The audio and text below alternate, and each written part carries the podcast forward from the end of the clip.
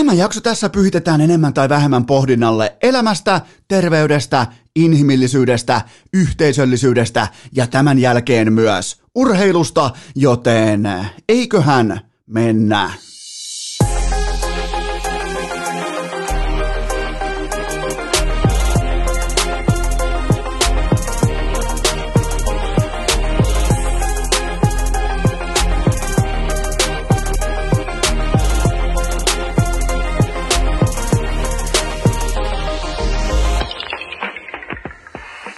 Tervetuloa te kaikki mitä rakkahimmat kummikuuntelijat jälleen kerran urheilukästin mukaan on sunnuntai 13. päivä kesäkuuta ja me ei voida mitään muuta kuin toivoa, että Christian Eriksenillä on kaikki menossa parempaan suuntaan. Me todistettiin eilen jotakin, mitä kukaan urheilufani, kukaan ihminen missään olosuhteissa ei koskaan halua todistaa. Ja mä en voi tarpeeksi alleviivata sitä heti kärkeen, että toivottavasti Christian Eriksenillä on menossa. Kuten sanoin, kaikki parempaan suuntaan. Ja kuten hän antoikin jo sairaalasta raporttien mukaan omalle joukkueelleen ymmärtää, niin ää, tilanne on stabiili. Kaikki kaikki on menossa parempaan suuntaan, joten ehkä me voidaan nyt sunnuntai-aamuna, me kaikki voidaan urheilukansa, koko globaali urheilu, me voidaan edes vähän hengähtää, mutta olihan toi jotakin sellaista kaiken kaikkiaan, että mm, on todella vaikeaa sanoa siitä yhtään mitään. Ja nyt on kuitenkin kulunut kellossa jo aikaa 12 tuntia suurin piirtein, 15 tuntia siitä hetkestä, kun koko globaali maailma, koko kuningas jalkapallomaailma, satoja miljoonia ihmisiä pidätteli hengitystään yhtä aikaa, kun Christian Eriksen äh, luhistui kentän pintaan Suomea vastaan EM-kisojen alkusarjan ottelussa, mutta kuten alleviivattua sanottua, niin onneksi kaikki on menossa parempaan suuntaan kaikkien raporttien mukaan. Ja mulla on tästä itse tästä koko äh, tapaa valitettavasta, äh, oikein traagisesta, oikein, mä en edes keksi sille adjektiivia, mä en edes pysty tulemaan minkään fiksun adjektiivivalinnan kanssa ulos tämän asian kanssa, koska tota, äh, tämä on, tää on jotakin, mille ei ole minkään näköistä valmistautumista, ei sulla, ei mulla, ei yhtikäs kellään, mutta se mikä on tärkeintä, kellä on tähän valmius, on lääkärit, on ensiapujoukot, on koulutetut ihmiset, jotka ottaa tilanteen haltuun, joten mä oon yrittänyt tehdä teille muutaman muistiinpanon näin seuraavana aamuna – siitä, mitä me kenties, koska aika moni on mulle lähettänyt jo inboxiin viestiä, että tämä eilinen lauantai-ilta, kaiken kaikkiaan, koko se tunteiden vuoristorata, se, se tragedia, se, se, se mykistyneisyys, sitten se pilkahtava ilo, toivo, kaikki se hurmos, Suomi voittaa, näin poispäin, niin mä voin melkein kuvitella, että tämä on teille todella monista, saattaa olla jopa kaikkien aikojen tunteikkain yksittäinen urheiluun liittyvä tai urheiluun kaapuun äh, puettu tarina elämästä, tosi tarina, siis faktuaalisesti todella totinen tarina ää, Tanskan Kööpenhaminasta. Suorana lähetyksenä meidän kaikkien kotisohville, joten mä oon tehnyt teille muutaman noterauksen siitä, että minkälaisia ajatuksia mulle jäi tästä kaikesta mieleen. Ensinnäkin se, että muistatteko, miten äh, ihmisen mieli on lyhyt, miten se on pikkumainen, miten me ollaan me urheilukansa, miten me poimitaan jokainen saatanan lillukan varsi, miten me edes kehdataan. Perjantai-lauantai-akselin merkittävin painolasti Suomi-urheilussa oli se, että miten Ylen TV-lähetyksissä pukeudutaan. Muistatteko vielä? Siitä on suurin piirtein puolitoista kaksi vuorokautta, kun se oli siis koko kansan kuumin puheenaihe, että onko sopivaa pukeutua TV-lähetyksessä T-paitaan. Miettikää. Me urheilufanit, minä ja sinä, me oltiin hakkaamassa sotarumpua, että tämä ei käy meille, että me ansaitsemme, mitkä me? Joten perspektiiviä. Urheilu tarjoaa, elämä tarjoaa meille joka ikinen päivä perspektiiviä. Tartutaan siihen. Muistetaan oma pikkumaisuutemme, muistetaan oma pienuutemme näillä hetkillä, kun jotain elämään suurempaa tapahtuu meidän, suora, meidän silmien edessä suorassa TV-lähetyksessä. Äh, hyvät ja kauniit hetket tavallaan, äh, hyvät hyvät kaunit, hyvä keli. Jos sä oot laivakapteeni, niin eihän sua määritellä silloin, että miten sä köröttelet sitä sun paattia silloin, kun aurinko paistaa ja on äh, nolla metriä sekunnissa tuuli. Se, sua ei myöskään lentokapteenina mitata silloin, että äh, kun on kaunis keli, ei tuulta mihinkään, lentokone lentää äh, itse itsensä Helsingistä New Yorkiin. Eihän ne ole niitä äh, tiukkoja tilanteita, ne ei ole niitä kovia johtajuutta vaativia päiviä, mutta sitten kun on se kova turbulenssi, sitten kun menee ihan oikeasti, sitten kun mennään mitä on todella vaikeaa, tai niin kuin todella vaikea löytää itseäänkään siitä paikasta, että puhuu ihan oikeasti elämästä tai kuolemasta, koska se on todella niin kuin urheilun pariin pesiytynyt fraasi, mutta eilen se oli suoraan, se oli meidän kaikkien silmiemme edessä, joten sitten kun mennään sinne elämän ja kuoleman tilanteisiin, niin silloin se johtajuus mitataan, silloin se ratkaisukyky, ratkaisuiden teko mitataan. Ja miettikää, kattokaa Tanskan että kattokaa Tanskan kapteenia Simon Kjääriä, kattokaa kaikkia niitä lääkintähenkilökunnan ihmisiä. Tanskan joukkue tekee ihmismuurin, jotta Christian Eriksen saa olla omassa privaattitilassaan edes sillä hetkellä, kun koko maailma ymmärrettävästi janoa informaatiota siitä, että mitä tapahtuu. Ja, ja, ja se hetki on tavallaan se, johon kulminoituu koko tämä inhimillisyys, yhteisöllisyys, miten Tanskan pelaajat peittivät oman ystävänsä, oman perheen jäsenensä sinne taakseen kapteeninsa johdolla. Kapteeni rauhoittelee Christian Eriksenin vaimoa, kaikki tämä, Kasper Schmeichel, niin ne, ketkä on nähnyt maailmaa, kello on sitä seetä rinnassa, kello on se johtajuus. Me nähtiin siis sellaisella hetkellä, mihin kukaan ei voi valmistautua, kouluttautua, ei, ei edes kauheimmissa painajaisunissaan. Me nähtiin ihan uskomatonta johtajuutta Tanskan kapteenilta, Tanskan pelaajilta, Suomen pelaajilta – kaikki ymmärsi tilanteen vakavuuden, kaikilla välittömästi hälytyskellot sivurajalle päin, kaikki ihan siis tehdään tietä lääkintähenkilökunnalle, tul autet, kaikki tämä, mutta kuitenkin mennään sivuun silloin, kun ammattilaisilla on tilanne hallinnassa. Joten tota, ihan siis, kun oikein, nyt kun pystyy, nyt on, nyt on verrattain helppo avata, tiedät se mikrofoni sunnuntai-aamuna, kun on pystynyt nukkumaan yön yli. Mutta kunton kaiken nyt onneksi, kun Christian Eriksen on menossa parempaan kuntoon, parempaan suuntaan, niin ei voi muuta kuin ihailla. Ei voi mitään muuta kuin ihailla tota yhteisöllisyyttä, tota johtajuutta, tota inhimillisyyttä. Ei, ei missään jalkapalloharjoituksissa harjoitella sitä, että miten tehdään ihmismuuri oman äh, luuhistuneen pelaajan ympärille – ei varmasti harjoitella. Miettikää, miten, miten ihmisyys otti sen tilanteen haltuun, miten tietty, niin kuin tietyt pohjimmaiset arvot, pohjimmainen käyttäytyminen, pohjimmainen yhteisöllisyys, miten se nosti päätään juuri sillä hetkellä. Aivan uskomaton kollektiivisuoritus, lääkintähenkilökunta, lääkärit, kaikki ensiapu, kaikki se, kapteeni Kjär, ka- siis joka lähtöä ihan uskomattoman karmeimmalla mahdollisella hetkellä kovinta, tyylikkäintä, ryhdikkäintä mahdollista johtajuutta näiltä ihmisiltä, joten tota, samoin myös Suomen pelaajat Suomen joukkue. Ei, ei vaan voi itseään tyylikkäämmin kantaa.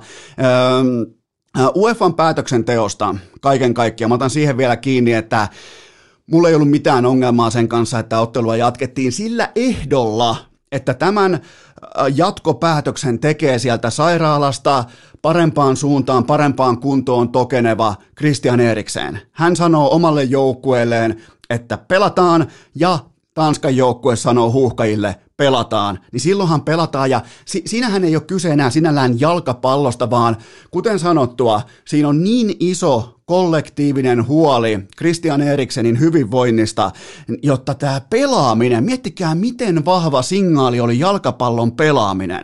Se antoi meille kaikille viestin siitä, että hei, tilanne on, äh, tilanne on stabiili, kunto on menossa parempaan, pelataan jalkapalloa, ei olisi ikinä, kumpikaan joukkue, ei ikinä missään olosuhteessa siellä ei olisi pelattu jalkapalloa, ellei kaikki pelaajat henkisellä tasolla allekirjoita sitä yhteistä päätöstä, että hei, meidän kaveri, meidän ystävä, meidän perheenjäsen on menossa parempaan suuntaan, me voidaan pelata hänen toiveestaan jalkapalloa.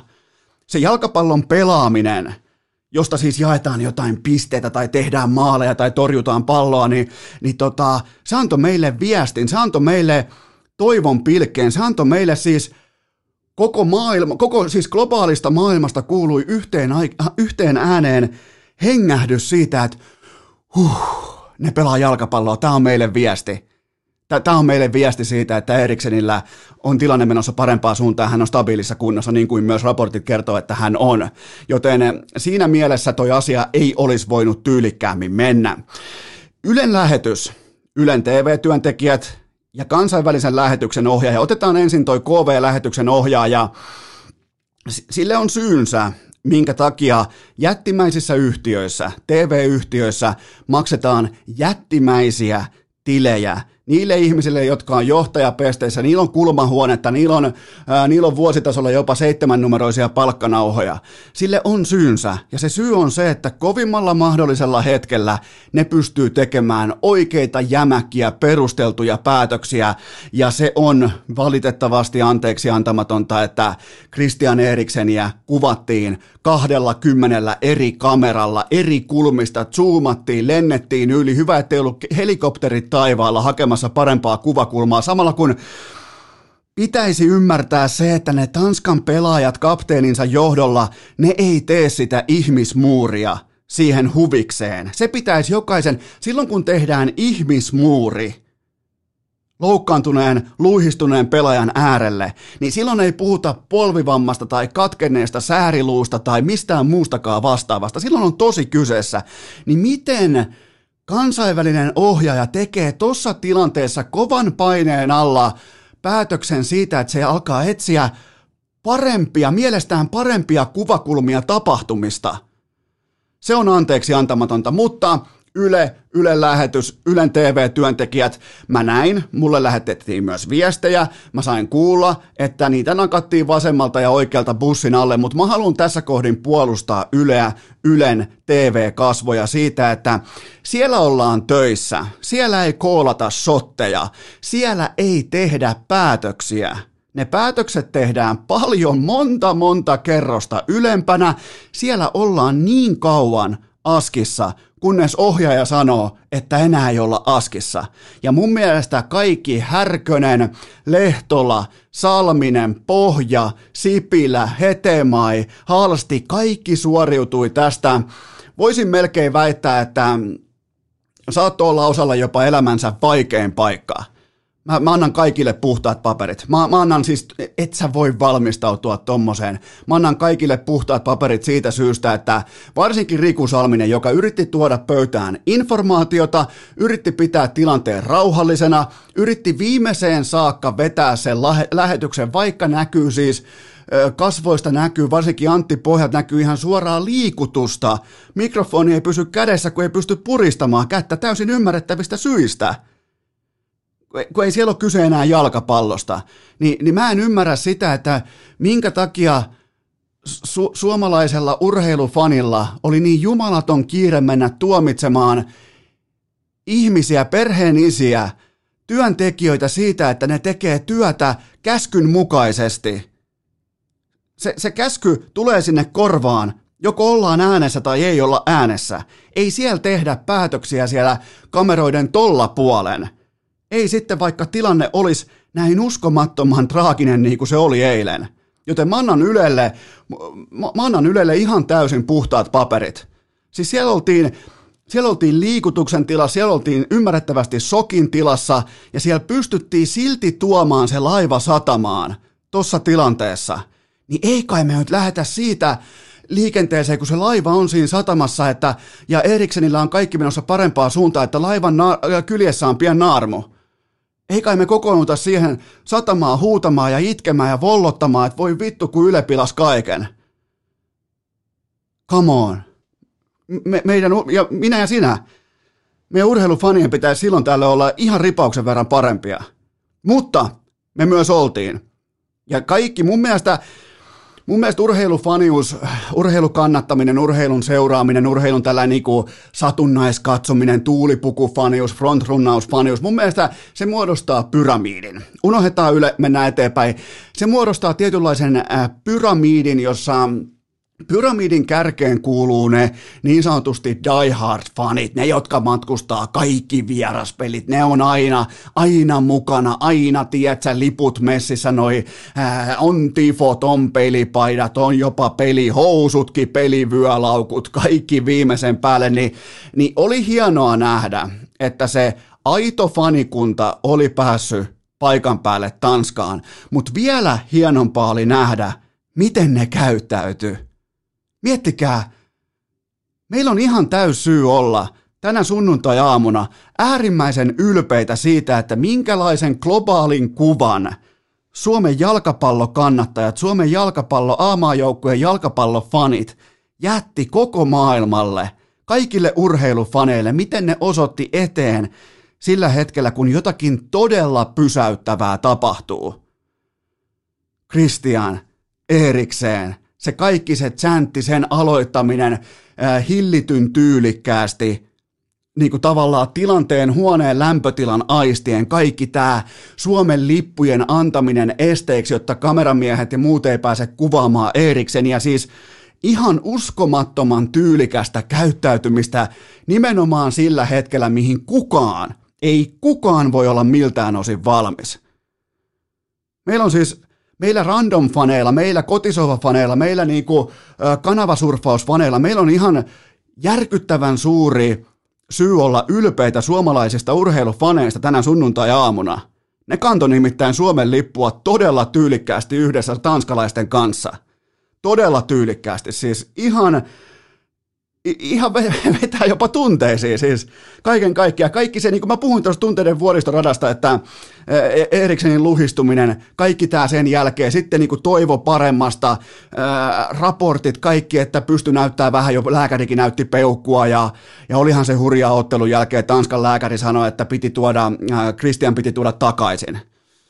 Silloin kun joku pitää tuoda takaisin, niin silloin, ja miettikää mitä duunia, missä tilanteessa, minkä paineen alla – ihan, ihan uskomaton suoritus, mutta Suomen faneilta, paikan päällä olleilta ihmisiltä, mun mielestä ylipäätään niin kuin kaikilta urheiluihmisiltä myös niin kuin kameran tai siis areenan tällä puolella, niin todella tyylikästä käyttäytymistä ja, ja tota, kyllähän se chantti, se, mä toivon, että se chantti elää ikuisesti, mä toivon, että se chantti jopa niin kuin asettuu sellaiseksi huoneen tauluksi siitä, että miten inhimillisyys, yhteisöllisyys, miten pientä urheilu lopulta on, miten suurta elämä on niillä hetkillä, kun on ihan oikeasti kaikki pelissä. Ja, ja mitä on tyyli sillä hetkellä, kun se kaikki on pelissä.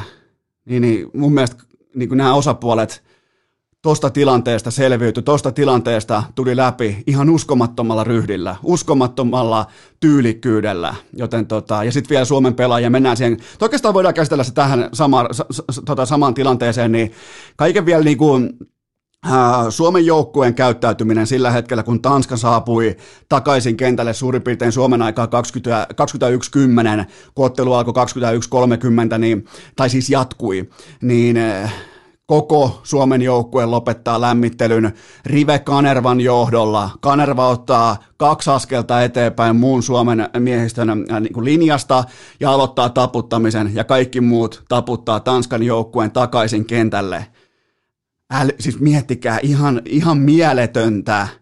Ja, ja edelleen ei minkäännäköistä, tämä ei, ole, tämä ei niinku perustu mihinkään harjoiteltuun askelkuvio tai matalan blokin pelaamiseen tai ja nimenomaan johtajuus edellä. Päävalmentaja antaa signaalit, hei tuolta tulee, tuossa tos on ne, se porukka, mistä me ollaan tällä hetkellä, ne on vastustajia, me ollaan tuosta porukasta, noista ihmisistä, aivan järkyttävän ylpeitä. Tervetuloa takaisin, kiitos, että olette mukana ja kiitos, että annatte meille luvan pelata. Me ollaan ylpeitä teistä, tehdään tämä yhdessä ja uploadit perään. Siis tällä käyttäytymismalli siihen tilanteeseen, niin huheja.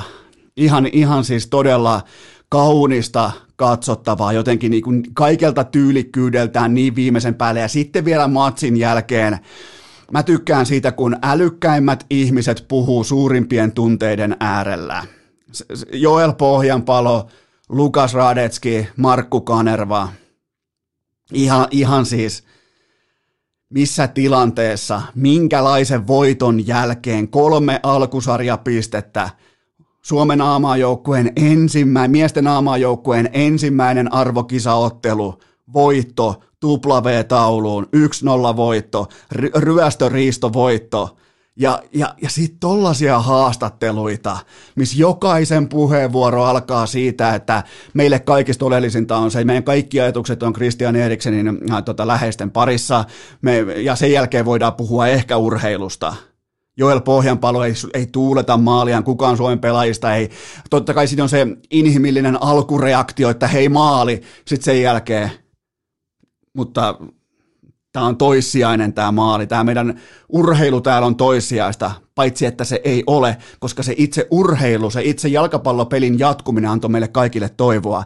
Ja kaikki osapuolet loppuun asti kantoi itsensä ihan uskomattoman tyylikkäästi. Mun mielestä tämän jälkeen, tämän pohjustuksen jälkeen, myös urheilukästissä voidaan puhua tahdikkaasti itse urheilusta. Vaivattomin tapa urheilukästin kuunteluun. Tilaa se joko Spotifysta tai iTunesista, niin saat aina uuden jakson uunituoreena puhelimeesi. Aivan tuota pikaa jatketaankin sitten huuhkajien avausvoitolla, mutta sitä ennen mulla on teille pikainen kaupallinen tiedote, jonka tarjoaa Oshi, eli iso sininen, eli meille kaikille tuttu urheilujuoma. Sopii hellekauteen, sopii treenaamiseen, sopii vaikka saunailtaan, sopii vaikka siihen kuuluisaan ää, suihkulähdereissun seuraavaan päivään kukin tyylillään, kukin tavallaan. Ja tätä kyseistä Oshiin isoa sinistä teidän todella teidän piirissä kummikuuntelijat, teidän keskuudessa todella, todella suosittua juotavaa. Jos ei sitä ole sun lähimmässä S-Marketissa, niin sä voit mennä osoitteeseen sinuntoive.fi, mä toistan sinuntoive.fi, ja sieltä pystyy tilaamaan mihin tahansa S-Markettiin tätä kyseistä isoa sinistä Oshiin lippulaiva tuotetta, jota on mulla kaapissa, jota on toivottavasti pitkin kesää myös sulla kaapissa, joten isoa sinistä lähimpään S-Markettiin Suomessa, ihan missä päin Suomea tahansa osoitteesta sinuntoive.fi. Tähän kylkee myös huippunopea K18 tuoteinformaatio, sen tarjoaa tuttuun tapaan Coolbet, EM-jalkapallon kampanjat ja sitten maanantaina alkaa tuplausviikko. Nämä kaikki on käynnissä. Mulla on teille yksi vaatimaton kohdepoiminta. Se on se, että maanantai-iltana mä pidän todella paljon Puolan kertoimesta Slovakiaa vastaan.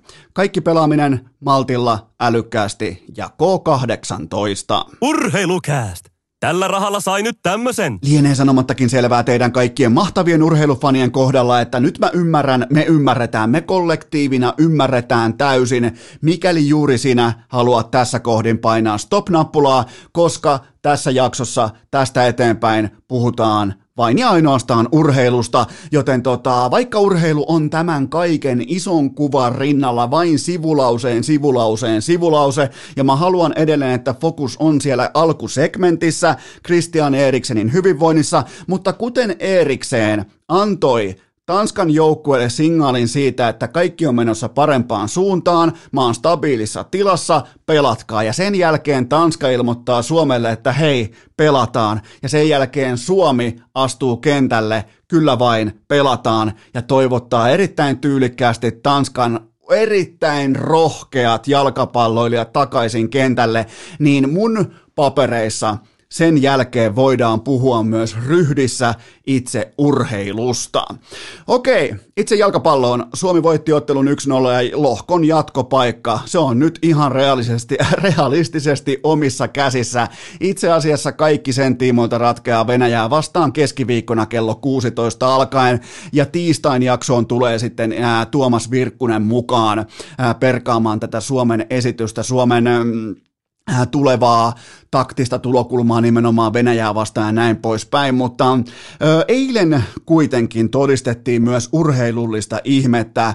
Huuhkajat voittaa tuon kyseisen pallopelin tuolla kyseisellä valinnallaan, taktisella valinnallaan, ää, kenties suurin piirtein kerran äh, 15, kerran 20 ja se päivä, se oli eilen. Eli jälleen tullaan siihen perustavanlaatuiseen kysymykseen, mitä käytiin läpi jo jääkiekon MM-kisojen tiimoilta, että kun puhutaan urheilusta, mitä me halutaan? Halutaanko me pallonhallintaa, halutaanko me maali, maali odottamaan, halutaanko me tilastoja, halutaanko me erilaisia faktoreita siitä, että me ollaan jossain metadatassa laadukas porukka, vai halutaanko me alkusarjan pisteitä EM-lopputurnauksessa?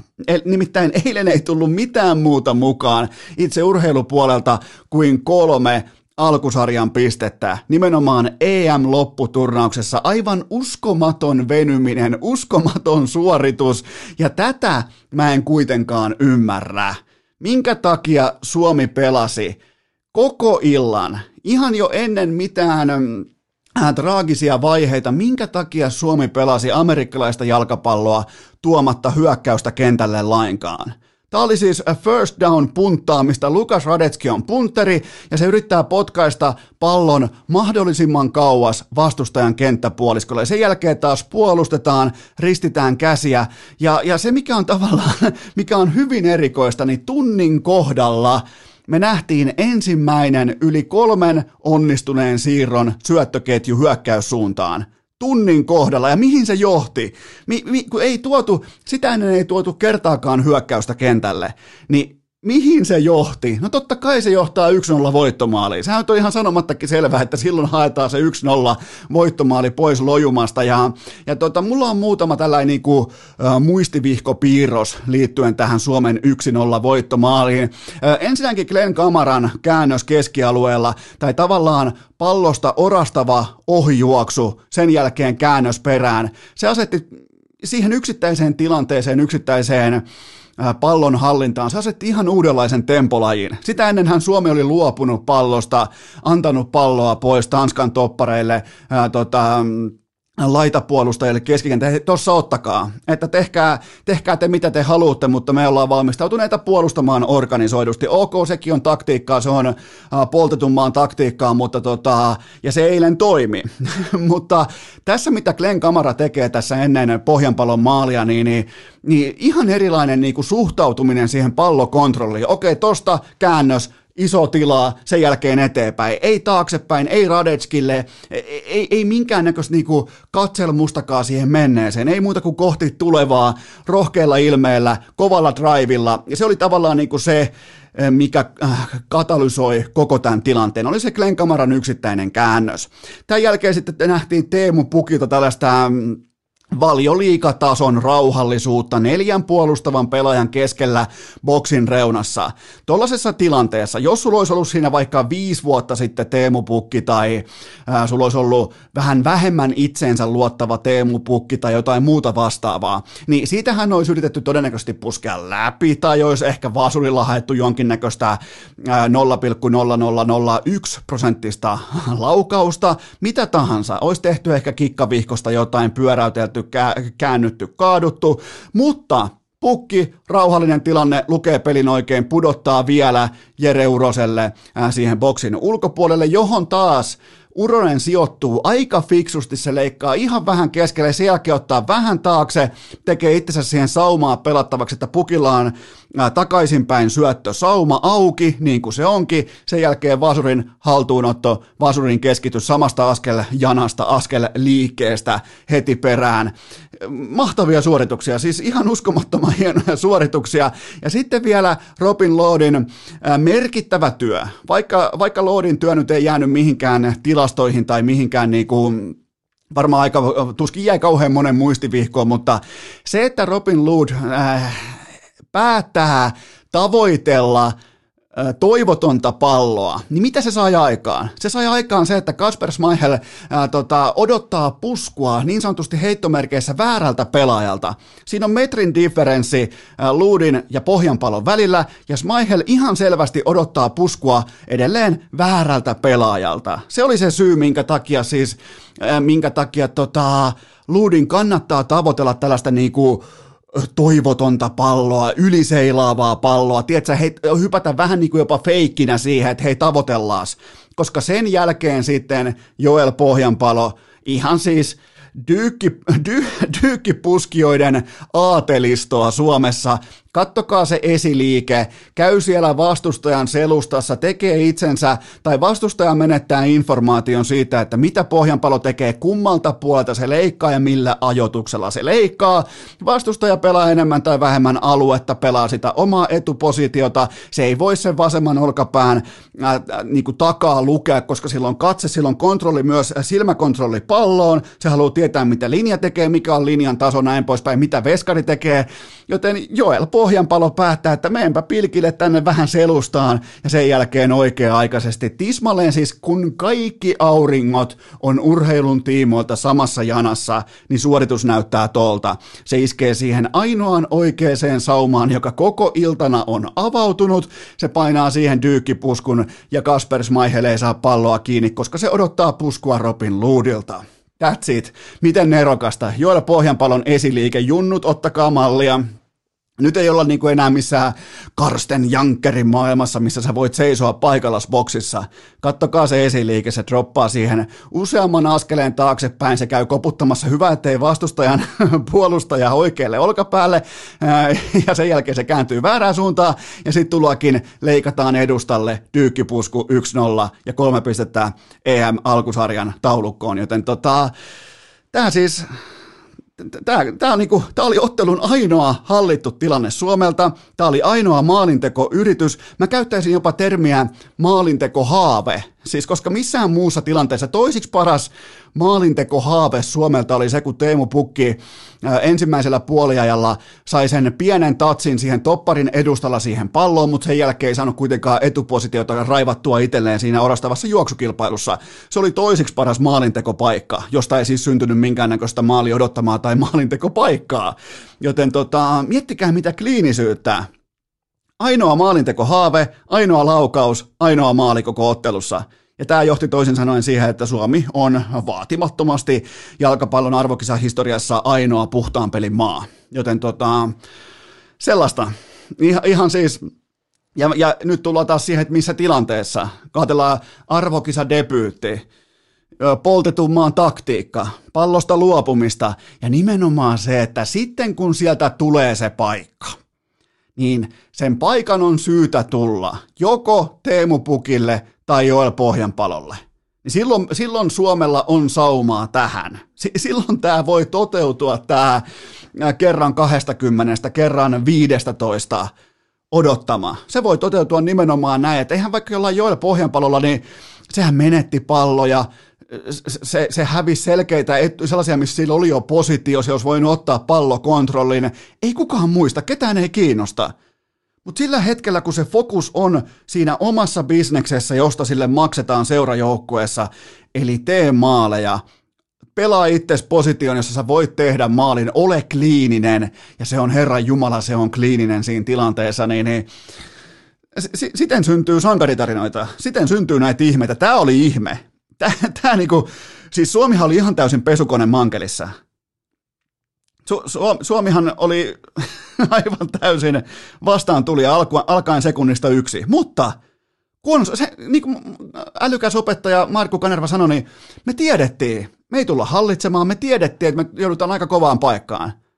Ja, ja sitten kun se oma pieni sauma, se valon pilkahdus tulee, ja sen kun pystyy käyttämään, niin se kysymys palautuu jälleen kerran siihen, että mitä me halutaan, mitä me urheilukansa, mitä me fanit halutaan.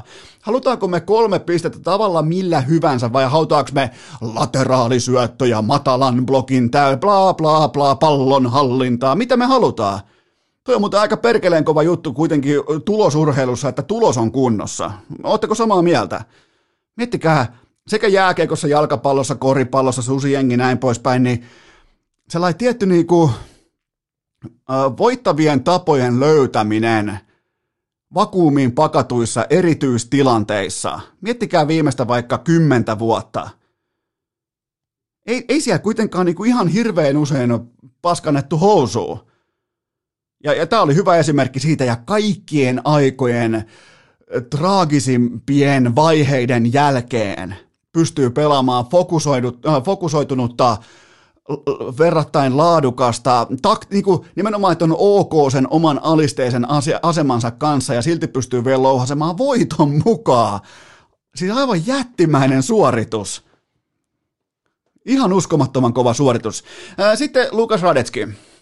Eli sieltä tuli nyt sitten Pierre Emil Höber tuli laukomaan rankkaria tilanteesta, mistä kukaan ikinä missään olosuhteessa ei olisi pitänyt viheltää rankkaria, mutta se vihellettiin ja näin kävi. Ja, öö, mä, mä, luin, mulla oli kaveri katsomassa, me katsottiin kaverin kanssa tota, tätä kyseistä ottelua, me ollaan himassa. Mun kaverilla oli muuten huuhkajien, huuhkajien uusi pelipaita, jonka selässä oli numero 13 ja luki arkivua. Todella, todella kova valinta, mutta tota, mä sanoin mun friendille siinä sohvalla, kun tähän siis palloa vietiin pilkulle kauan siinä ja sitä vatvottiin ja sitä spekuloitiin ja se kesti varmaan tuommoisen 45 sekuntia se itse prosessi, että päästetään pelaaja laukomaan, niin mä sanoin, että okei, okay, ei ole tämän joukkueen ykkösrankkarivetäjä, Höyberi on varmasti tästä kaikesta nyt aika lailla mm, ymmärrettävästi sokissa, ja varsinkin siitä kotikisa painolastista, mitä kaiken tämän jälkeen asettuu hänen oikeaan jalkansa, niin mitä se tekee? Se vetää aivan pommin varmasti nää varman päälle, ei ainakaan yli tai ohi, ei hae kuuta taivalta, vaan sijoittaa pallon varmasti kohti maalia, ja Lukas Radetski tietää tismalleen, mitä se tekee. Se ei lähde yli torjumaan, se ei lähde yli ajattelemaan, se tietää, että vastustajalla on oikeassa jalassaan ihan uskomattomat kotikisa, ja kaiken tämän jälkeen, mitä on tapahtunut, saattaa olla jopa vähän niin kuin outo paikka, outo tilanne, näin poispäin, niin, niin Radetski lukee, siis tämä on sitä, kun ollaan älykkäitä urheilijoita. Edelleen urheilu on pientä just tänään, mutta se toi erottaa kolme pinnaa ja yhden pinnan. Toi yksittäinen, kun Radetski lukee tilanteen oikein, että mitähän, mitähän toi kaveri tekee itselleen kenties vähän niin kuin mm, tuntemattomassa tilanteessa. E, ei omalla mukavuusalueella. Mitähän se tekee? No se todennäköisesti sijoittaa maata pitkin pallon. Mä sanoisin melkein 70-30, että 70 pinnaa menee sinne vasempaan, ja nämä on nyt ihan niin kuin hatusta vedettyjä omakohtaisia 30 vuotta jalkapalloa seuranneena niin kuin ihan satunnaiskatsojana, niin tota, 70 pinnaa vasempaa alakulmaa, 30 pinnaa sinne oikeaan alakulmaan nimenomaan laukojasta katsoen. Ja Radetski lukee tilanteen oikein, että okei se, se vetää sen vauhdin otto juoksusuuntaansa sen pallon – joka on siis va- varmin tapa sijoittaa jalkapallo, kun sä, jokainen, joka on ikinä potkassut palloa, tietää, että kun sä lauot sen sinne omaan juoksusuuntaan, niin sen, sen, niin kuin, sen pallon perille pääsyprosentti sinne tarkoitettuun objektiin on erittäin suuri. Joten tota, käytännössä siis, kun tämän, tämän paketoi tämän koko rankkarin, niin, niin Höiber oli ymmärrettävästi sen verran ei omalla mukavuusalueellaan, että hän syötti pallo Radetskille kun se niin kuin sanoo ihan niin kuin se asia itsessään oli. Ja Radetski lukee tilanteen oikein, ei lähde liikaa aavistamaan, ei lähde ylipelaamaan, haluaa nähdä va- laukojen jalan asennon kaiken tämän, haluaa halu niin kuin ottaa ne riidit, ymmärtää sen tilanteen, ymmärtää sen kyseisen huoneen lämpötilan ja tietää, mitä vastustaja tekee. Tätä on, tätä on stakes pokeri myös niillä hetkillä, kun jotain traagista on tapahtunut. Joten tota, ja, ja, ja siinä on siis Suomen johtava pelaaja. Radetski, Kamara, Pukki, jälleen kerran se kolmi, pyhä kolminaisuus toimittaa. Joten tota, hieno, hieno suoritus ja, ja olihan toi Ylen, Ylen asiantuntija Petteri Pullukkakymppi Forselin video matsin jälkeen, niin kyllähän se kertoo jotain tavallaan siitä, ja, ja jotkuhan ilmeisesti paheksui sitä, että miten Suomi kehtaa juhlia voittoa, voittoa tällaisen ottelun, tällaisen tapahtuman jälkeen, niin mun papereissa, ja mä ymmärrän, että sulla voi olla ihan täysin erilainen katsantokanta tähän kyseiseen asiaan, mutta mun papereissa tällainen tilanne menee niin, että kun Christian Erikseen antaa sen vihreän valon, antaa sen toivon kipinän, antaa sen paremman huomisen koko ur- globaalille urheilulle siitä, että hei, täällä ollaan stabiilissa kunnossa, pelatkaa. Ja sen jälkeen kun pelataan, niin ainakin mun papereissa silloin myös voittoa saa juhlistaa, voitosta saa nauttia, urheilusta saa nauttia. Ihan niin kuin Tanska olisi totta kai saanut nauttia voitostaan myös toisinpäin, kun tulosta olisi ollut vaikka 1-0 isännille. Niin se, se, se ei, mun, mun mielestä on niinku turha lähteä kitisemään tai itkemään tällaisen tilanteen jälkeen, että ei, ei tota, ollut asiallista vaikka huutaa megafonia tai juhlia. Totta kai oli. Ehdottomasti oli. Ja nimenomaan vielä Erikseniä kunnioittain, hänen toivettaan kunnioittain. Kun hän sanoi, että pelatkaa jalkapalloa, niin siihen kuuluu tunteet, siihen kuuluu voittaminen, häviäminen, juhliminen, pettyminen. Niin tossahan siis kunnioitettiin sitä, mitä Eriksen ehdotti, kun hän sanoi, että, että pelatkaa jalkapalloa, niin mehän, me pojat, mehän pelataan. Joten tota, sehän niinku tavallaan mun mielestä niinku alleviivaa sitä, että, että tota, Eriksen haluaa siirtää fokuksen siihen, että hei, jalkapallo on yhteinen asia, että nautitaan siitä, mitä meillä on. Ja mun mielestä koko globaali maailma myös vastasi siihen toiveeseen, pois lukien tietenkin Cristiano Ronaldo, joka teki tämän niin kuin asian, että se oli, kaikki oli häntä itseään. Että hänhän laittoi ainoana varmaan maailman pelaajista kuvan, missä, missä hän on primääritoimija Instagram-kuvassa ja Eriksen on jossain siellä taustalla. Cristiano Ronaldo otti tämän niin kusipäätittelin, onnistui vielä kerran hakemaan yhden, yhden mulkkunaama-tittelin mukaansa. Mutta joka tapauksessa niin, niin, ei mulla ole mitään ongelmaa jonkun juhlimisen kanssa. Ja, ja sitten vielä Radetskille lauletaan siellä ilmeisesti pulkakympin raportin mukaan, että mitä siellä olikaan, että miten se oli, lukenussi parkeenilla, hei, hei, lukenussi parkeenilla, hei, hei, mä en siis, mä en ota kantaa, että menikö se noin, mä vaan siis nojaan Ylen asiantuntijan pulkakympin videoon, mutta siis kertoo tavallaan niin että että joo, tragedian vaikeiden vaiheiden, mykistävien vaiheiden jälkeen, niin Eriksenin toivetta kunnioittain niin paluu sinne urheiluun, sinne jalkapalloon, sinne yhteisöllisyyteen, niin, niin mun mielestä se oli osa sitä, tämä juhliminen. Mulla ei mitään ongelmaa. Sitten lopuksi vielä Paulus Arajuuri, mun papereissa eilisillan MVP, mun papereissa koko Suomen huuhkajien tämän alkulohkon arvokkain merkittävin pelaaja. Mä perustelen sen teille näin, että No ensinnäkin mä haluan käydä läpi sen, että se tilanne, se rankkaritilanne ei ollut missään olosuhteissa tai edes lajissa rike. Onneksi, onneksi meillä on kuitenkin mukana se, että tosi paikassa pallo ei valehtele. Pallo oli lopulta rehellinen ja se meni syötettynä Lukas Radetskin syliin, joten pallo ei valehdellut, mutta arajuuressa topparina on sitä munaa ja stondista, mitä alta vastaaja porukka kaipaa, siis täysin alastomana jokaiseen tilanteeseen omana itsenään, ei välttämättä aina lahjakkain tai paras, vaan eniten sydäntä ja kiviä kottikärryssä mukana. Siis niin kaunista katsottavaa ripauskohellusta silloin tällöin, mutta ennemmin ripauskohellusta kuin puolivillaista osallistumista ottelutapahtumiin, joten täys sydän kaikki tää.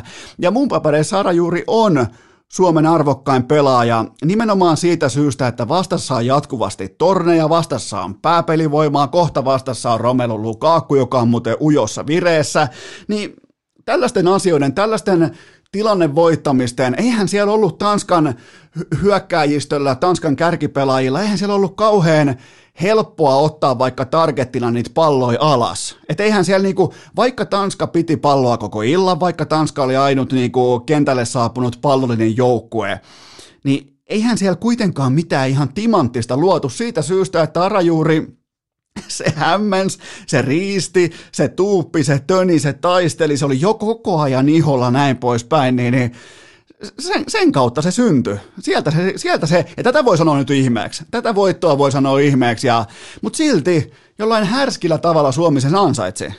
Ne, ne ties, että missä ne ei ole välttämättä yhtä hyviä kuin Tanska. Ne ties, miten niiden pitää tähän. Tämä matsi voi olla, tämä voi olla 7-1 joskus, tämä voi olla 5-1, ja tällä kertaa tämä oli 0-1. Ja, ja mun mielestä niinku, siitä saa silloin nauttia.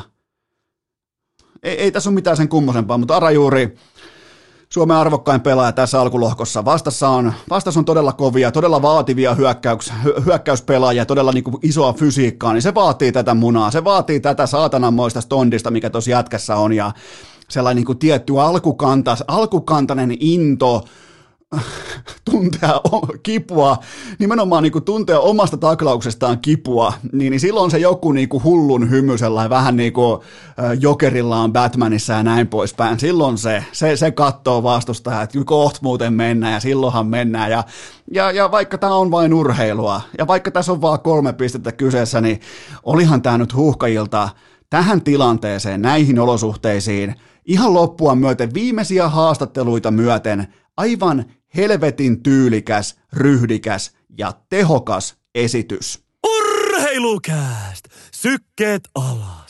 Toistot sisään. Grindaa päivittäin. Juhli hetkittäin. Tähän välikköön mulla on teille huippunopea kahupallinen tiedote ja sen tarjoaa Dick Johnson eli dick.fi tai sitten meikäläisen IG-storista menette vaippaamaan ylös tai sitten jaksoesittelystä pääsette suoraan Dick Johnsonin urheilukästin kummikuuntelijoiden sivulle. Sieltä koodi urheilu antaa ekan kerran miinus 20 prosenttia alennusta ja tällä kertaa mä suosittelen teille ihan täysin häpeämättömänä, kun al- oikeastaan niin kuin nyt on vähän ää, vesisadetta, kohta taas hellettä, mehän haistaa koko ajan enemmän tai vähemmän hielle, niin ottakaa testiin tällainen tuote kuin Hair and Body Wash erittäin hyvät. Mä pesen tällä mun kainalot ja kaikki polvitaipeet ja kivet ja joka lähtöön, niin voin sanoa, että tulee puhasta ja tulee hyvän tuoksusta ja ihan viimeisen päälle laatutuote, joten Hair and Body Wash, mä oon jotenkin niinku, tää on ihan itsestään selvää, että mä en osta muita saippuoita enää kylpytilaan. Että on niinku, tää on tähän viimeiseen kolmeen, kahteen kuukauteen tullut itsestään selvyydeksi, että tätä pitää olla suihkusaippuan. Se pitää olla nimenomaan tuoksultaan, ominaisuuksiltaan, pesukyvyltään justiinsa tätä, joten body washia sitä koko rahalla. Muistakaa koodi urheilu antaa 20 pinnaa alennusta ekasta tilauksesta, joten näin matemaattisesti ajateltuna niin kannattaa tehdä siitä ekasta tilauksesta hippasen verran ää, isompi kuin normaalisti. Ja me koko ajan muuten haistaa vähän hielle, koko ajan vähän sellainen tunkkainen, sellainen ehkä vähän niin kuin nahkea olo, niin toi body wash, se pyyhkäisee kaiken kerralla pois, joten tota, se on huippuvalinta, en voi tarpeeksi suositella. Ja nämä kaikki tuotteet, eli kummikuuntelijatuotteet, niitä on yhteensä 12 kappaletta, ne löytyy meikäläisen IG-storista tänään ja huomenna, tai sitten jaksoesittelystä. Meet vaikka Spotifyhin, sieltä klikkaa tätä Dick Johnsonin linkkiä, se vie sut suoraan kummikuuntelijoiden sivustolle, joten laitetaan vähän bodywashia peliin ja muistakaa koodi. Urheilu antaa 20 pinnaa alennusta ensimmäisellä ostokerralla. Tähän kylkee myös huippunopea Kaupallinen tiedote sen tarjoaa Liikku, eli liikku.fi, eli toisin sanoen liikkukuntokeskukset. Mä lähtisin siitä, että eipäs nyt lähdetä kuitenkaan laiminlyömään. Mä oon, mun on pakko myöntää, että mä oon vähän laiminlyönyt mun keskivartalojumppaa. Mä en edes puhu mistään, niin kuin, että pitää olla kauhea sixpack ja pitää olla leveä, niin kuin suorat selkälihakset ihan, että voi, ei ei, mä puhun ihan perusasiasta, mä puhun koreesta, mä puhun tästä, mitä on täällä näkymättömissä jossain täällä niin kuin, meikäläisellä hampurilaista ja kanansiipien keskellä. Mä puhun syvistä lihaksista, joten tota, alaselkä, kaikki nämä, selkä, selkäkivut on suurin yksittäinen sairauslomien syy Suomessa, joten tota, suosittelen voimakkaasti, että pidetään keskivartalosta, otetaan oikein teemaksi, urheilukästin kummikuntelijat pitää keskivartalosta huolta, eikä siis se ei vaadi todellakaan tota 20 kilon kiekon selkää ja väät vatsoja, niin kuin jossain rockipalpoa jossain Siperiassa, ei ei, ihan siis helppoja, vaatimattomia, yksinkertaisia toistoliikkeitä. Puhutaan, puhutaan siis todella tärkeä. Mä voin nyt tässä jo sanoa, että puhutaan todella merkittävistä asioista. Mä, mä voin sen nyt sanoa mun selän kanssa ja kuinka paljon mä oon sen kanssa tehnyt töitä ihan junnusta pitäen. Ja en, en ole missään vaiheessa, mä oon nyt viime aikoina huomannut pyöräily kauden tällaisen niin kuin innokkuuden kanssa, että mä oon vähän laiminlyönyt mun alaselkää, mun kylkilihaksia, mun alavatsaa, joten se saa loppua, joten mennään kaikki osoitteeseen liikku.fi. Muistakaa maanantaista keskiviikkoon kello 16.19. Siellä on ilmaiskäynnit ensikertalaisille, joten maanantai keskiviikko kello 16-19 liikku.fi. Me tsekkaamaan, missä on sun lähin liikkukuntokeskus. Mennään kaikki urheilukästin, oikein koko urheilukästin kansanliike. Meille se ainoa oikea kunto valinta on Liikku kuntokeskukset, jotka löydät osoitteesta liikku.fi. Urheilukästin kesäkausi!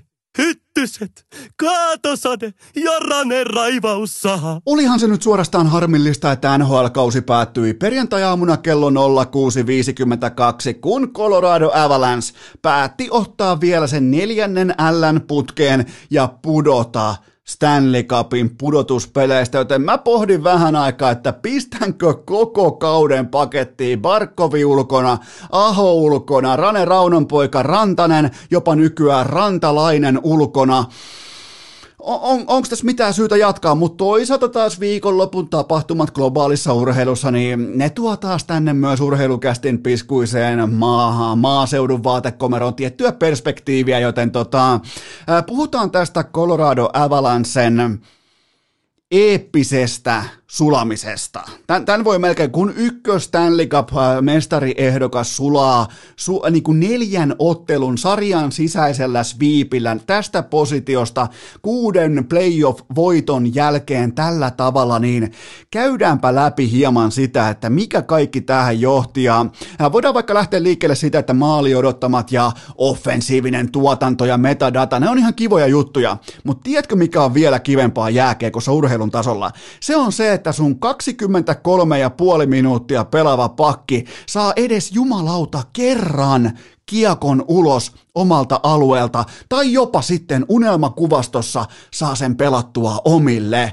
Sam Girard löi sitten tiskiin niin ison kasan ylipainoisen urosketun paskaa, että kauden päättyminen – Tolla esityksellä ottelu numero kuusi, vieraskenttä, katsoin jokaisen sekunnin, kauden päättyminen oli ainoa oikea ratkaisu. Mutta tämä tässä kertoo mun mielestä jotakin, että kun sun ykkös-kakkos johtava pakki ei ole valmis pelaamaan, niin, niin Miten valmennus ei reagoi siihen? Miten tollasen housuun köntsäämisen jälkeen toi jätkä voi painaa liki 24 minuuttia askissa? Siis ihan täys fiaskoesitys. Siis aivan järkyttävän huono esitys. Miinus neljä oma peli. Kolme lahjoitettua maalia Vegasille. Ihan uskomattoman luokaton suoritus. Miten valmennus ei reagoi tähän? Tähän mulla on heittää teille kaksi vaihtoehtoa. Äh, kohta numero yksi. Joko materiaalia ei yksinkertaisesti ole, ja joku niin kuin vaikka Patrick Nemethia, äh, sitä piti muutenkin jo kätkeä äh, Vegasin timanttiselta prässiltä. Se voi olla syynä, että yksinkertaisesti ei ollut. Siis toki, toki siellä on aika kovia talentteja myös poppareilla katsomossa, sitäkään mä en ihan täysin ymmärrä. Siellä on top 5 varauksia katsomossa, puolustajan kamat mukana siellä katsomossa ja kulho popcornia. Joten tota, se voi olla syynä, että materiaalia yksinkertaisesti sitten ei ole ja Patrick Nemettiä piti muutenkin kätkeä koko ottelusarjan mitassa. Tai sitten vaihtoehto numero kaksi on se, että Valmennus ei kykene näkemään pelikohtaista housuun paskannusta, vaan fokusoituu nimenomaan vain ja ainoastaan hyökkäysketjujen jatkuvaan peluutuslottoon. Kuka pelaa kenenkin kanssa? Saadi, Rantanen, McKinnon, Landeskuk. Koko ajan hyrrä pyörii. Ja sitäkään mä en ymmärrä. Jos sulla on koko NHLn paras hyökkäysketju, McKinnon, Rantanen, Landeskuk, niin miten joku vaikka kahden ja puolen tai kolmen ottelun otanta yhtäkkiä hylkää sen statement-tyyppisen arvion siitä koko pitkän kauden mitassa, että toi ketju on koko maailman paras. Minkä takia siis, minkä takia Jared Bednar lähtee muokkaamaan tätä kyseistä hyökkäysketjua, minkä takia lähdetään yliajattelemaan tai ylireagoimaan tai luotetaan yhtäkkiä johonkin Brandon Saadin tulikuumaan lapaan, joka perustuu pelkästään onnekkuuteen, ei tuotantolaatuun tai määrään, vaan onnekkuuteen. Et, et, niinku, ei todellakaan mikään vaivaton ilta GM äh, Joe Säkikille että onko, onko Bednar oikeasti sittenkään oikea mies viemään tämän porukan luvattuun maahan. Jos mä olisin Joe Sakic nyt, niin mä antaisin varmaan itselleni pitkän pitkän pohdinnan liittyen päävalmentaja, pakisto ja veskariasioihin. Ehkä vähiten veskariasioihin tässä kohdin, vaikka mä sitäkin pohtisin. Philip Grubauer, joo hyvä, joo paikoin erittäin hyvä, mutta, ja se sana mutta, se on tässä kohdin helvetin iso. Öö, miettikää, Colorado Avalanche sai 1-0 ilmaisen johtoaseman tähän ottelusarjaan. Ne, ne, ne sai perään puolionnekkaan 2-0 johdon ja koki sen jälkeen kylmän sekä tylyn karvapersesviipin. Siis ihan niin kuin kauniita poikia riapoteltiin pitkin kaukaloa. on kaikki. Maka Rantanen, kaikki. Jopa Landeskukkikin menetti sen drivin, mikä siellä oli. Joten mä olisin, jos mä olisin Joe Sakic, mä olisin mä pohtisin vieläkin. Tämä perjantai-aamun tapahtuu tämä putoaminen ja mä pohtisin varmaan vieläkin ja vielä huomenakin ja ylihuomenakin ja äh, ehkä jopa laittaisin canceliin kaikki kesäkuun golfireissut ja pohtisin vielä vähän lisää.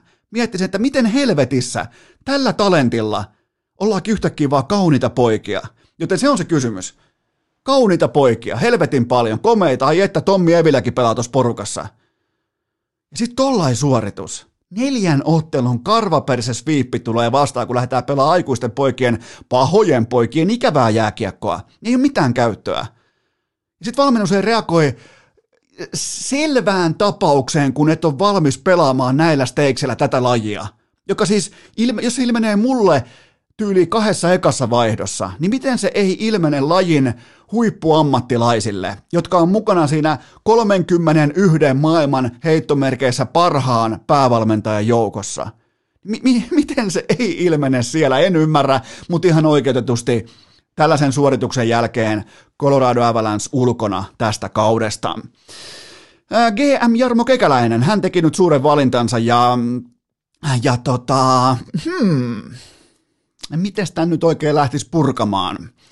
Tänhän voisi lähteä purkamaan äh, vaikkapa siten, että, että tota,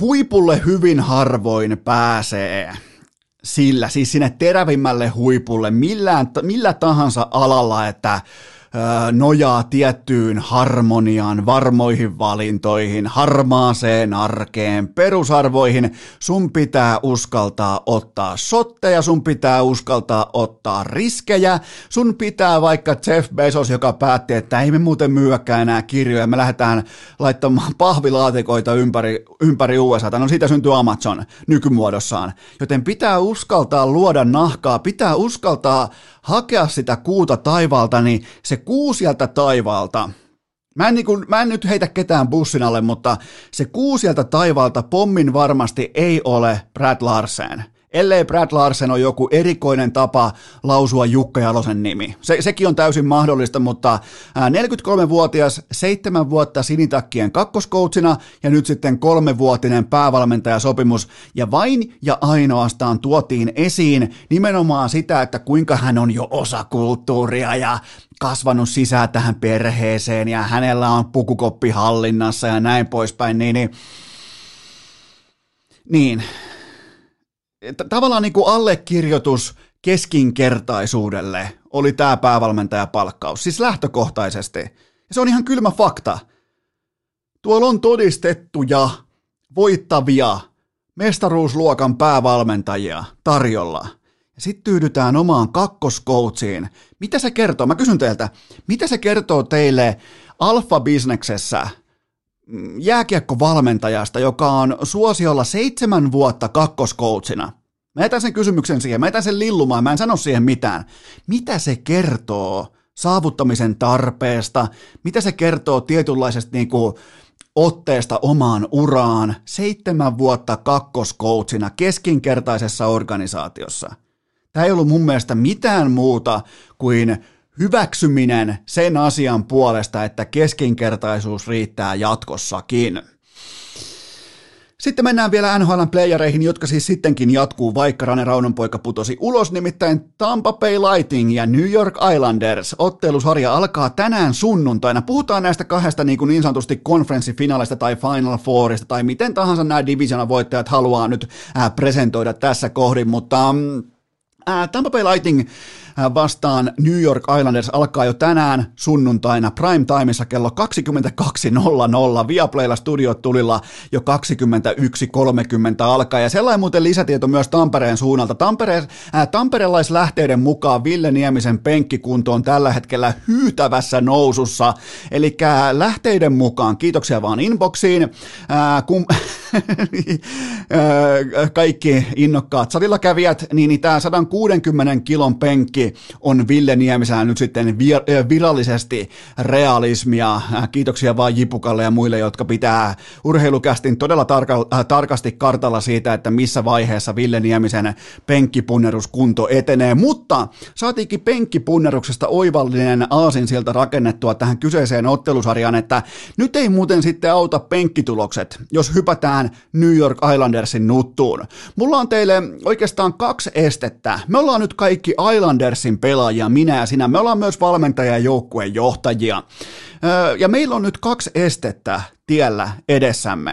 Yksi, Tampa Bay Lightningin YV-pelaamisen formi on parasta kenties koko 2000-luvun NHLn playoff-historiassa ja Mun joukkueen New York Islandersin alivoimapelaaminen on tällä haavaa 61,5 prosenttista. Aivan järkyttävä mismatchi, varsinkin se, miten Nikita Kucherov ja Braden Point, mitä ne tekee, missä rauhallisuuden tilassa, missä luovuuden tilassa ne operoi, niin eihän mulla oo mitään. M- mulla ei ole absoluuttisesti mitään kierrepalloa mun hihassa, mulla ei ole mitään ykkössyöttöä, mulla ei ole siis minkään näköistä asetta, millä mä voin lähteä mun alivoimapelaamisella joko purkamaan tai jopa hyökkäämään tätä pommia vastaan, joka on siis Tampa Bay Lightningin nimenomaan ykkös YV. Killon maaliedustalla Kucherov, Point, Stamkos ja Hedman – Aivan, siis se kiekon liikuttelu, ekstra syötöt, mukavuusalue, vastustajan neliön uittaminen niihin positioihin, mihin ne itse haluaa, niin se on tällä hetkellä sillä tasolla, että mä en ole pitkään pitkään aikaan nähnyt mitään vastaavaa. Ja tästä syystä Tampan YV-pelaaminen on yli 41 prosenttista se on, se on kylmää kyytiä, se on karttukylpyä, joten tota, se on se kohta numero yksi, ja mulla ei valitettavasti nyt Islandersin pelaajana, mulla ei ole tähän vastausta.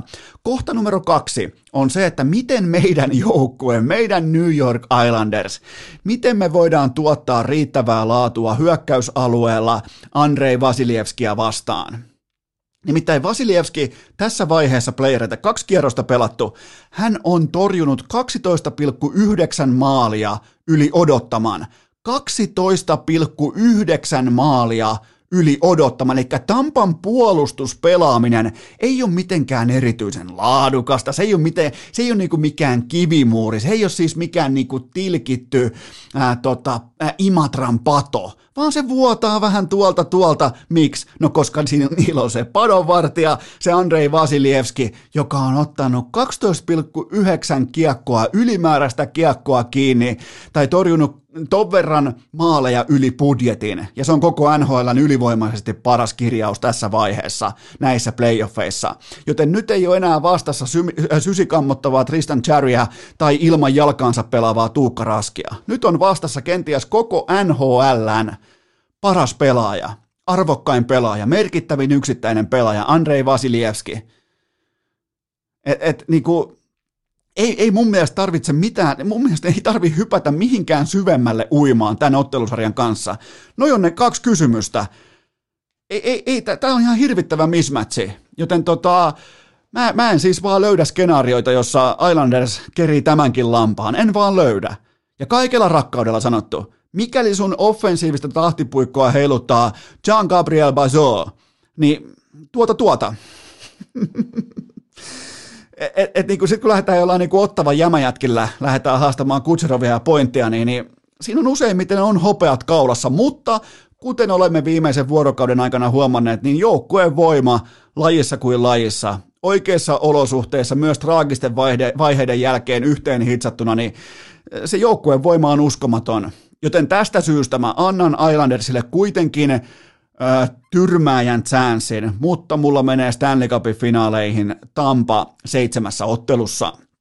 Äh, sitten vielä Vegas vastaan Montreal.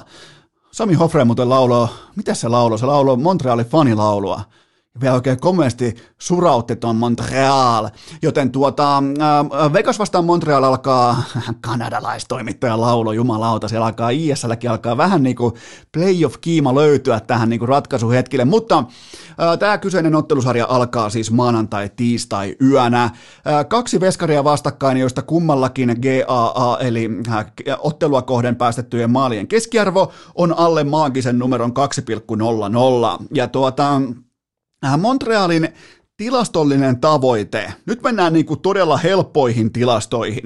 Montrealin tilastollinen tavoite on raakavedoksena se, että tee kolme maalia siellä kentällä ihan miten tahansa, tyyli on vapaa, ja Carey Price näissä tapauksissa hoitaa loput. Montrealin häviävän ja voittavan jääkiekon erotus on kaksi ja kolme tehtyä maalia.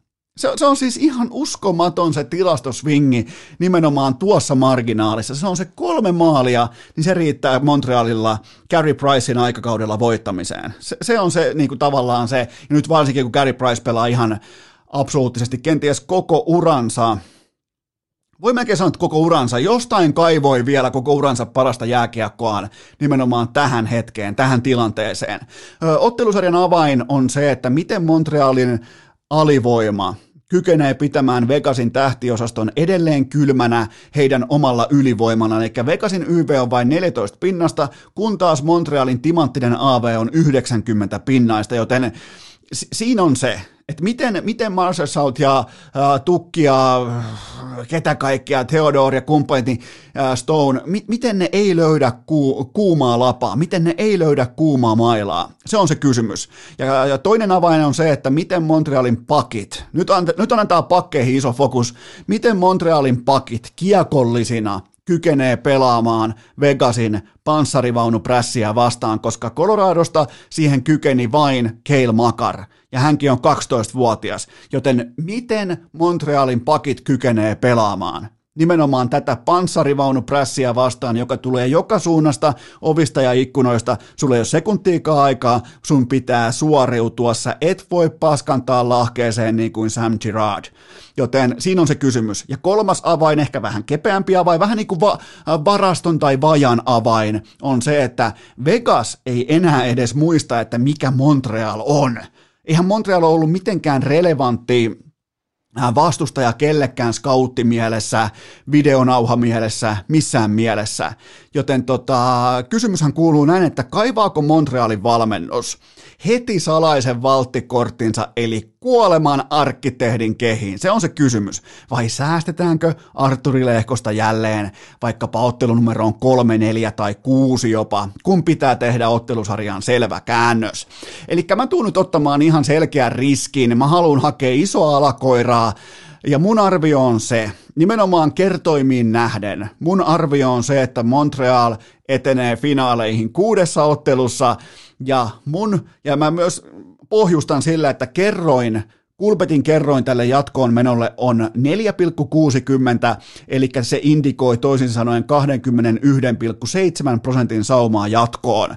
Mä otan tämän sauman. Mä, mä, mä, mä otan nyt tämän Montrealin, tämän Carey Pricein, tämän yhtenäisyyden, tämän mentaliteetin, tämän niin kuin, mitä huuhkajat edustaa, mitä Suomen leijonat edustaa, tämä joukkue ensin. Ja mulle ei ole siis, mä en väitä teille sekuntiakaan, että yksilökohtainen talentti tai äh, tällaiset arvot riittäisi Vegasia vastaan, mutta mä otan ton AV-pelaamisen, mä otan ton uhrautumisen, aidon, vilpittömän alasti pelaamisen omana itsenään, vähän niin kuin Paulus Arajuuri, kaikkiin tilanteisiin, koko sielulla. Mä otan tämän Montrealin mä otan tämän jatkoon. Mä otan, mä otan miettikää Montreal Canadiensin, mä laitan Stanley Cupin finaaleihin.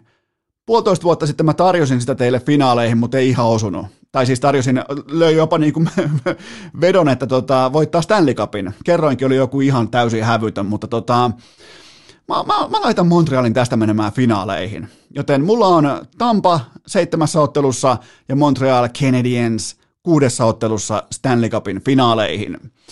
Ja mietti, miettikää vielä Tampa Bay tuo Stanley Cupin finaaleihin vielä salarikäpin ulkopuolelta Sidney Crosbyn ja Jaromir Jaagerin ja Montreal tuo salarikäpin ulkopuolelta Arturi Lehkosen ja Ika Lehkosen. Pöytä on katettu, tiistaina jatkuu.